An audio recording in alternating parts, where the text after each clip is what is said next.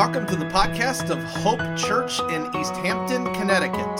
Thanks for listening. Our desire is to help you advance in your faith journey no matter where you are.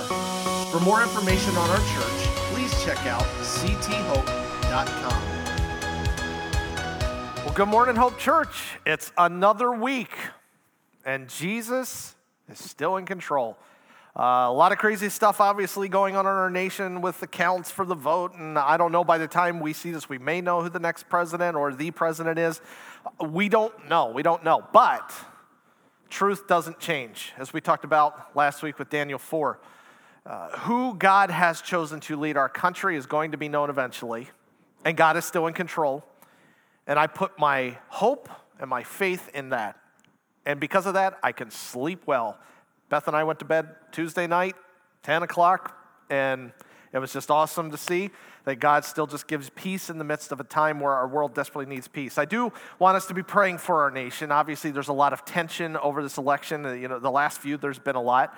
And I want to take that very seriously and not lightheartedly, that we need to be praying for our country and the division that is going on right now. And we need to pray that the church is not complicit in it. We need to pray that the church remembers the true kingdom over the kingdoms of men. We're going to continue our series today, uh, Culture Shock, where we have been taking a look at the book of Daniel and how Daniel and his friends lived their lives in a culture that was completely opposed to what they believed about God and the God that they worshiped. And we've seen over the last few weeks this and uh, continuing into it today uh, start by telling you uh, back when I was in college, I worked a whole bunch of different jobs. I probably mentioned it. I worked at a soft pretzel place. I worked at Radio Shack. I worked at a retirement home as security. I had all these crazy jobs, and I used to make fun of a lot of them. One of the ones that I did have uh, was that I worked at Nike Factory Outlet for a little over a year. And uh, Nike Factory Outlet was awesome. It was, it was great. I got there, I got free clothes like every quarter. They'd give me really top notch Nike stuff as part of our uniforms. Got to pick shoes and all this. It was great. I enjoyed it, and it was a good time for me to learn a lot about marketing and how you put stuff and present stuff so it's attractive for people to buy. Well, the Nike Factory Outlet that I worked at was one that uh, many of the uh, of Nike's headquarters would send managers in training to. And they would come and they would work in our store for about a month or two to get more practical training, uh, really cut their teeth, and then they would be shipped out to the store that they would be overseeing around the country. One of the managers in trainings that they brought in was a man named Chris. He came up from Florida to Lancaster uh, County, PA, and, and that was funny. There's a lot of funny stories about it, especially springtime in Lancaster. If you've ever been there, let's just say it's very aromatic with the farms around there. And I'll leave it at that. And I'll never forget him coming in one day just because it stunk outside. And anyway, all that to say this Chris came in, and Chris was funny. Chris was bright. Chris was engaging. Chris was awesome. And every one of us who worked at that store fell in love with him to the point it was like we wish he wasn't going to be shipped off somewhere else. We wanted him to stay there. Chris knew how to have a good time, but Chris also knew how to get us to lock in and work hard and focus on things. We took him seriously when he said to be serious. When it was time to relax, we would relax. Everybody loved Chris. And for the month and a half that we had him at our store, we just enjoyed every minute of it. And the time came after his training was over at our store uh, the time came when he went and uh, was saying his final farewell to us. We had a team meeting. We all got together. We were bummed because we really enjoyed him and we didn't want to say goodbye. But he began and uh, uh, he just asked us a question. He's like, So tell me something. Um, if you could have dinner with one famous person throughout history, who would it be? And so we all went around, and some of them were funny, some of them were serious, and all that. And then he came to him. He said, You know who I would? Jesus Christ because I have a lot of things I want to ask him because of my faith in him. Well, here I am, a Bible college student. He's been a Christian. I never even knew that. I knew there was something about Chris that was different and how he treated people and how he lived his life. He, he wasn't getting into trouble or, or uh, talking, you know, about things that he shouldn't be with some of the other employees and so on. Chris lived a different life. And when he shared in that moment, my crew at the store, who I was basically the only Christian I knew of at that time, were just totally in, in, enraptured in what he was saying. And he listened to him. Why? Chris had won them. Before Chris made his faith even known, Chris just chose to love people. Chris just chose to be a good employee and to work hard and motivate people uh, to be the best that they could be and be real with them if they needed correction or if they needed time off because they were hurting or whatever. Chris was the real deal. And I will always remember Chris because he impacted my view of how we as Christians should be in the world around us. Uh, uh we know that our culture that we live in stereotypes Christians. You see it all on TV. That's why The Simpsons has Ned Flanders. And I know none of us are like Ned Flanders. I certainly hope I'm not like Ned Flanders, but we know there are stereotypes about what Christians are. It's either Ned Flanders or Westboro Baptist Church. And knowing our church, none of you are like either of those. None of you. And so it bothers us when we see these stereotypes.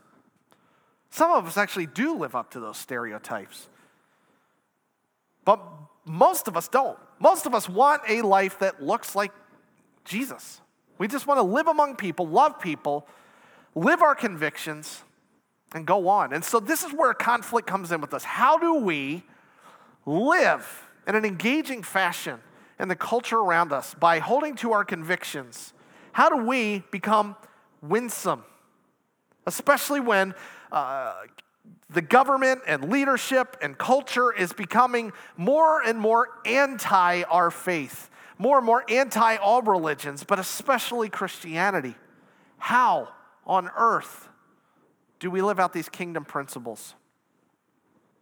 Today we're going to continue with Daniel. We're going to look at Daniel chapter 6 today. A very familiar story, by the way Daniel and the lion's den. Some of you have heard that story since you were a kid. My kids know it well. But I want to take a look at some interesting things in this passage. And I may not spend a lot of time on some of the areas that we kind of know already. Uh, but I want us to look at how Daniel lived his life in this time. I'll set it up this way. Uh, where we left last week, we, we talked about Nebuchadnezzar declaring God to be the true God. We talked about the fact that after he passed away, his son Belshazzar took over uh, the nation of Babylonia. And he, like his father did in his younger years, wrestled with pride. He thought his kingdom was all about him. And look at how wonderful I am. Like so many leaders are deceived into thinking these days.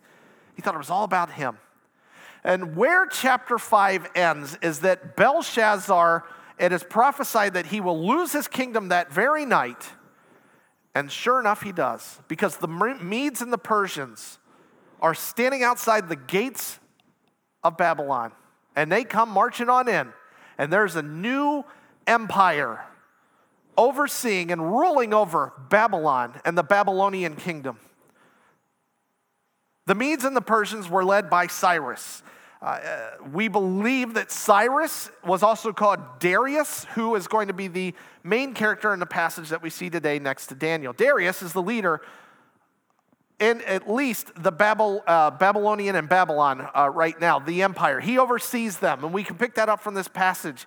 And uh, as he's overseeing it, he genuinely cares to, about being a successful empire. So he puts administration in charge of Babylon. And the Babylonian Empire, he puts 120 different princes called satraps over the entire area to administer justice, to take care of things, to make sure people are paying their taxes, and so on. Over these 120 princes, he puts three, we'll call them presidents, over the 120. And these three presidents are given a lot of authority. One of them in particular is a familiar name Daniel. Daniel has now served in, the Neb- in Nebuchadnezzar's uh, government.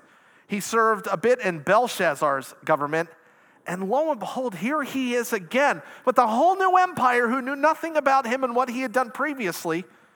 Here he is rising up to a high level of administration in the government of the Persians. Darius likes Daniel. And we're going to start in this passage of Daniel 6 and verse 3. It says this Then this Daniel began distinguishing himself among the commissioners, that's the other presidents, and satraps, because he possessed an extraordinary spirit. And the king intended to appoint him over the entire kingdom. Daniel starts to stick out, even amongst his co-workers, if you will. He stands out. It says he had an extraordinary spirit. The Spirit of God was working in Daniel. Daniel was different than everyone else. All the others were seeking high positions, seeking fame, seeking to be more powerful. Daniel, he just did what he does all the time. God had given him gifts of administration and leadership, and he just did it to its fullest because he knew it was a gift from God. And so, regardless of who was in charge, whether it be Nebuchadnezzar, Belshazzar, or Darius, he just sought to be who he was. And so he did. And it says here that the king intended to appoint him over the entire kingdom. He was going to become the second in charge. Darius looks at him, he's like, This guy's got it. By the way, Daniel is about 90 years old at this point. When we started this book, he was probably around 16. 74 years have passed. And here he is, an old man, and still just killing it with the gifts that God has given him. And this man, uh, Darius, looks at him and says, I want to put him over the entire kingdom. It goes on in verse 4. Then the commissioners and satraps began trying to find a ground of accusation against Daniel regarding government affairs. But they could find no ground of accusation or evidence of corruption because he was trustworthy, and no negligence or corruption was to be found in him. So some envy starts to build up with the commissioners and the satraps. They're like, we got to find a way to get rid of this guy. I want his position. I want to be the favorite person, and I'm sick of him winning the employee of the month or the employee of the year award all the time. He keeps getting the prize, parking spot, and so on. We got to find a way to eliminate him. And so they start looking for something, and they can't find anything. Imagine that a politician that isn't corrupt and he lives such an impeccable life, they can't find any corruption or, you know, seedy personal life or anything that they can accuse him of. He just rises to the top and does what a person who loves God and follows God should do.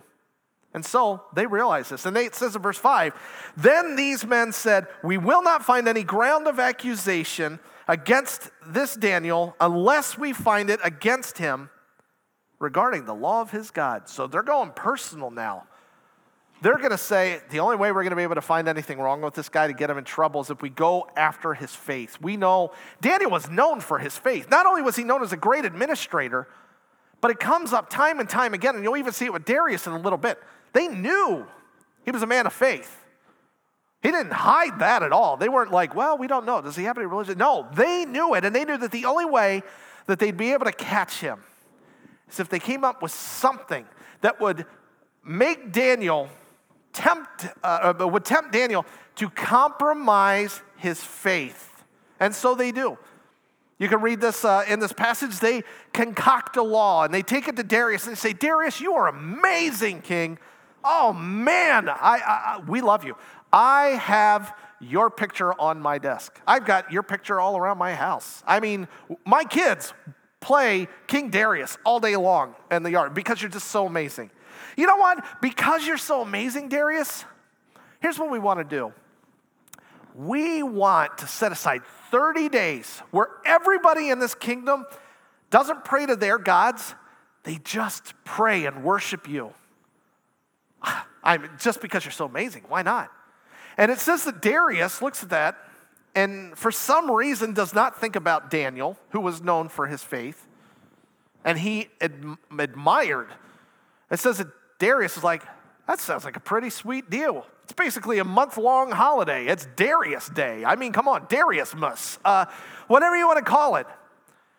And he signs off on this law. And once he had signed off on this law, could not be taken back. There was no way, according to the law, the Medes and the Persians, that it could be retracted.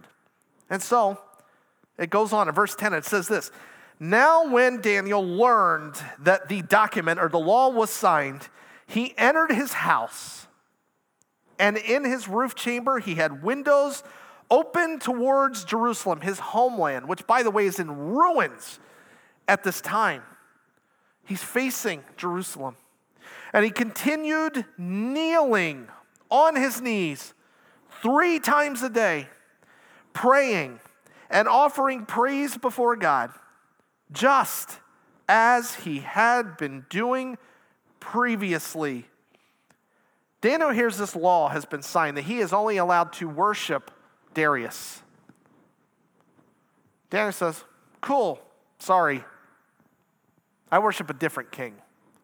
I work and I respect Darius. I like Darius. But my allegiance is to a different kingdom, not this kingdom. And so, Daniel, it says, goes up to his house, opens his window, faces Jerusalem, prays three times a day. That's not a magic trick there. If you pray three times a day, you're going to get what you want. That's not it at all. It says that when he prays, he worships God. It's not him going there saying, Oh, God, please take away this horrible law. Please. It's so bad. I got to do something online about this to get people to sign against this law. He doesn't do that. It says he worships God. He asked for favor from God in his life three times a day on his knees. I don't know if you've ever prayed on your knees before, but it's a sign of humility. Daniel knew that for 70 plus years, the one thing that had been consistent in his life, not kingdoms, not kings, not even his job, was God. And he was not going to compromise that. And so Daniel, it says, did what he did the day before the law was signed. I'm not going to change anything. All my success and all that has happened in my life, I have seen God give me the ability to interpret dreams, uh, get fat on a vegetarian diet, as we talked about the first week. I have seen God save my friends uh, from a fiery furnace. Why would I change things now? Seriously? You think about it. Daniel could have said, well, maybe I'll just pray in private and still do it, but not be in your face. Daniel also could have been, well, fine, hey, I'm gonna, re- I'm gonna rebel against the government. You can't tell me to do this. And in a sense, you do see Daniel do civil disobedience here, something that the church has talked about. Uh, in America and around the world, especially when it comes to COVID, should the church do civil disobedience and still assemble? My problem is this civil disobedience can be a great thing. As we know, Martin Luther King was one of the fathers of civil disobedience. But it's civil disobedience, not uncivil disobedience. If we stand by our convictions in a way that is winsome and attractive and, and, and not having a superiority, conf, uh, uh, uh, uh, superiority complex over other people because they don't believe this. It's winsome. If we shove it in people's face, if we're violent and destructive and so on, it is no longer civil disobedience. And frankly, it's no longer of God. Now it has become uncivil. Daniel, when he did his civil disobedience, did it in such a way that it was respectful he didn't go into the middle of the street and begin to pray or make some big show about it. Hey, everybody, look at me. I'm breaking the law. No. He went about things the way he did before in a respectful manner of his friend, King Darius. Daniel was loyal to one kingdom over an ever changing one. And that's my big idea. No one can fully serve two kingdoms. You either serve the kingdom of God or you serve the kingdom of men. It is hard to double dip. I'm not saying it's impossible. Daniel served in an earthly kingdom, but Daniel's priority was always the kingdom of God above the kingdom of men. So the accusers catch Daniel. They see Daniel praying. He's breaking the law. Yes, we did it. Yes. Let's go tell Darius. They go and they tell King Darius, hey, uh, you remember that law you wrote the other day? Oh, great king, you're awesome. We love you. We love you. Well, we, we saw somebody breaking that law. Yeah, I think you might know him. Oh, he's a Jewish exile. It's interesting that the passage here makes sure to indicate that they discriminated against him and calling him a Jewish exile. He's a second class, third class citizen. Oh, it's your friend, Daniel, that one that we know you like better than us. What are you going to do now, king? And it says in verse 14, then as soon as the king heard this statement, he was deeply distressed and set his mind on rescuing Daniel.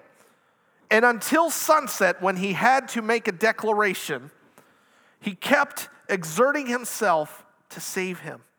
Darius liked Daniel, someone who believed in a God that Darius did not.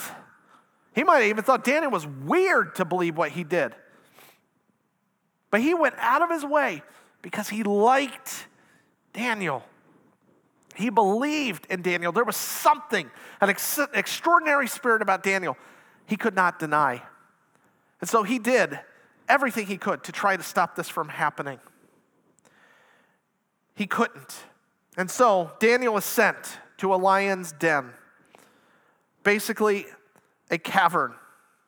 In verse 16, it says, Then the king gave orders, and Daniel was brought and thrown into the lion's den. The king said to Daniel, Your God, whom you continually serve, will, rescue, will himself rescue you. Wow. This guy doesn't even believe in Daniel's God as far as we know, but he, he has hope. And he's throwing out that statement out there Daniel, I really hope that the God you are faithful to and you are in this lion's den as a result of, I hope he rescues you. I do. I care for you. I like you. It says that Darius struggles that night. He goes back to his throne room or his uh, palace and he can't sleep the whole night. He's so worked up and distressed about what is going on. Some of you felt this way about the election this past Tuesday. You didn't go to bed till like four. You were so distressed. That's how Darius felt. He didn't want Daniel to die. He said he was so distressed that his female, well, basically what it implies here in this passage is female entertainers don't show up for the night. We'll leave that to your imagination if he's that distressed that his female entertainers aren't coming in and he doesn't even want them there, this dude is worked up, okay? This is someone he genuinely cares about. And it says that the next morning he runs out to the lion's den at the first break of light and he yells into the, the, the lion's den, Daniel, has your God saved you? And he hears a voice back, and it is Daniel's. And Daniel tells him, Yes, my God did. He sent an angel to shut the mouths of the lions. And of course, Darius rejoices. He punishes the ones who used him, used him to thwart his plan for what he should do with his kingdom. He throws them to the lions, as was customary for the Persian kingdom. That you don't just execute the people that did it, you execute their family too. Horrible. But then on top of it, Something happens at the very end of the passage that I just want you to think about, especially those of you that know the story well, that may not have been such a good thing. Daniel was saved by God, but Darius swings the pendulum from worshiping him for 30 days to almost another extreme.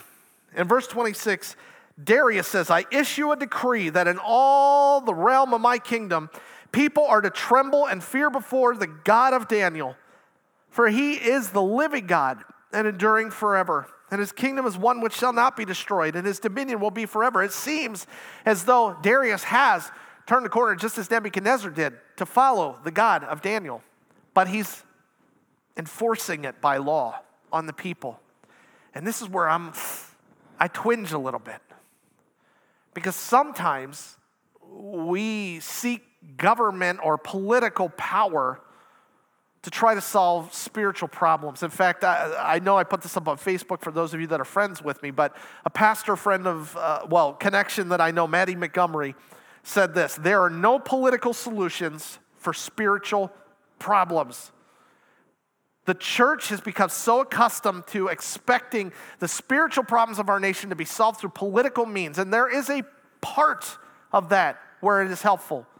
But ultimately, when we enforce laws upon people whose hearts are far from God, then they just go through motions. And that is as toxic as anything. That's as toxic as anything. Darius enforces the worship of God. I don't know if that's always a good thing. And we see it even in American history with the Puritans who enforced laws upon people who may not have even been following the God of the Puritans and how unhealthy that turned out. This is an interesting story, but I want to close with a few quick challenges. How does this impact you? First, if you don't want to fall in an anti Christian culture like we are living in, intimacy with God is paramount for your life right now. I've talked about spending time in God's Word. I've talked about a prayer life over and over and over and over again. Your intimacy with God, your closeness with Him, just as was the case with Daniel, who prayed three times a day, God saturated his life.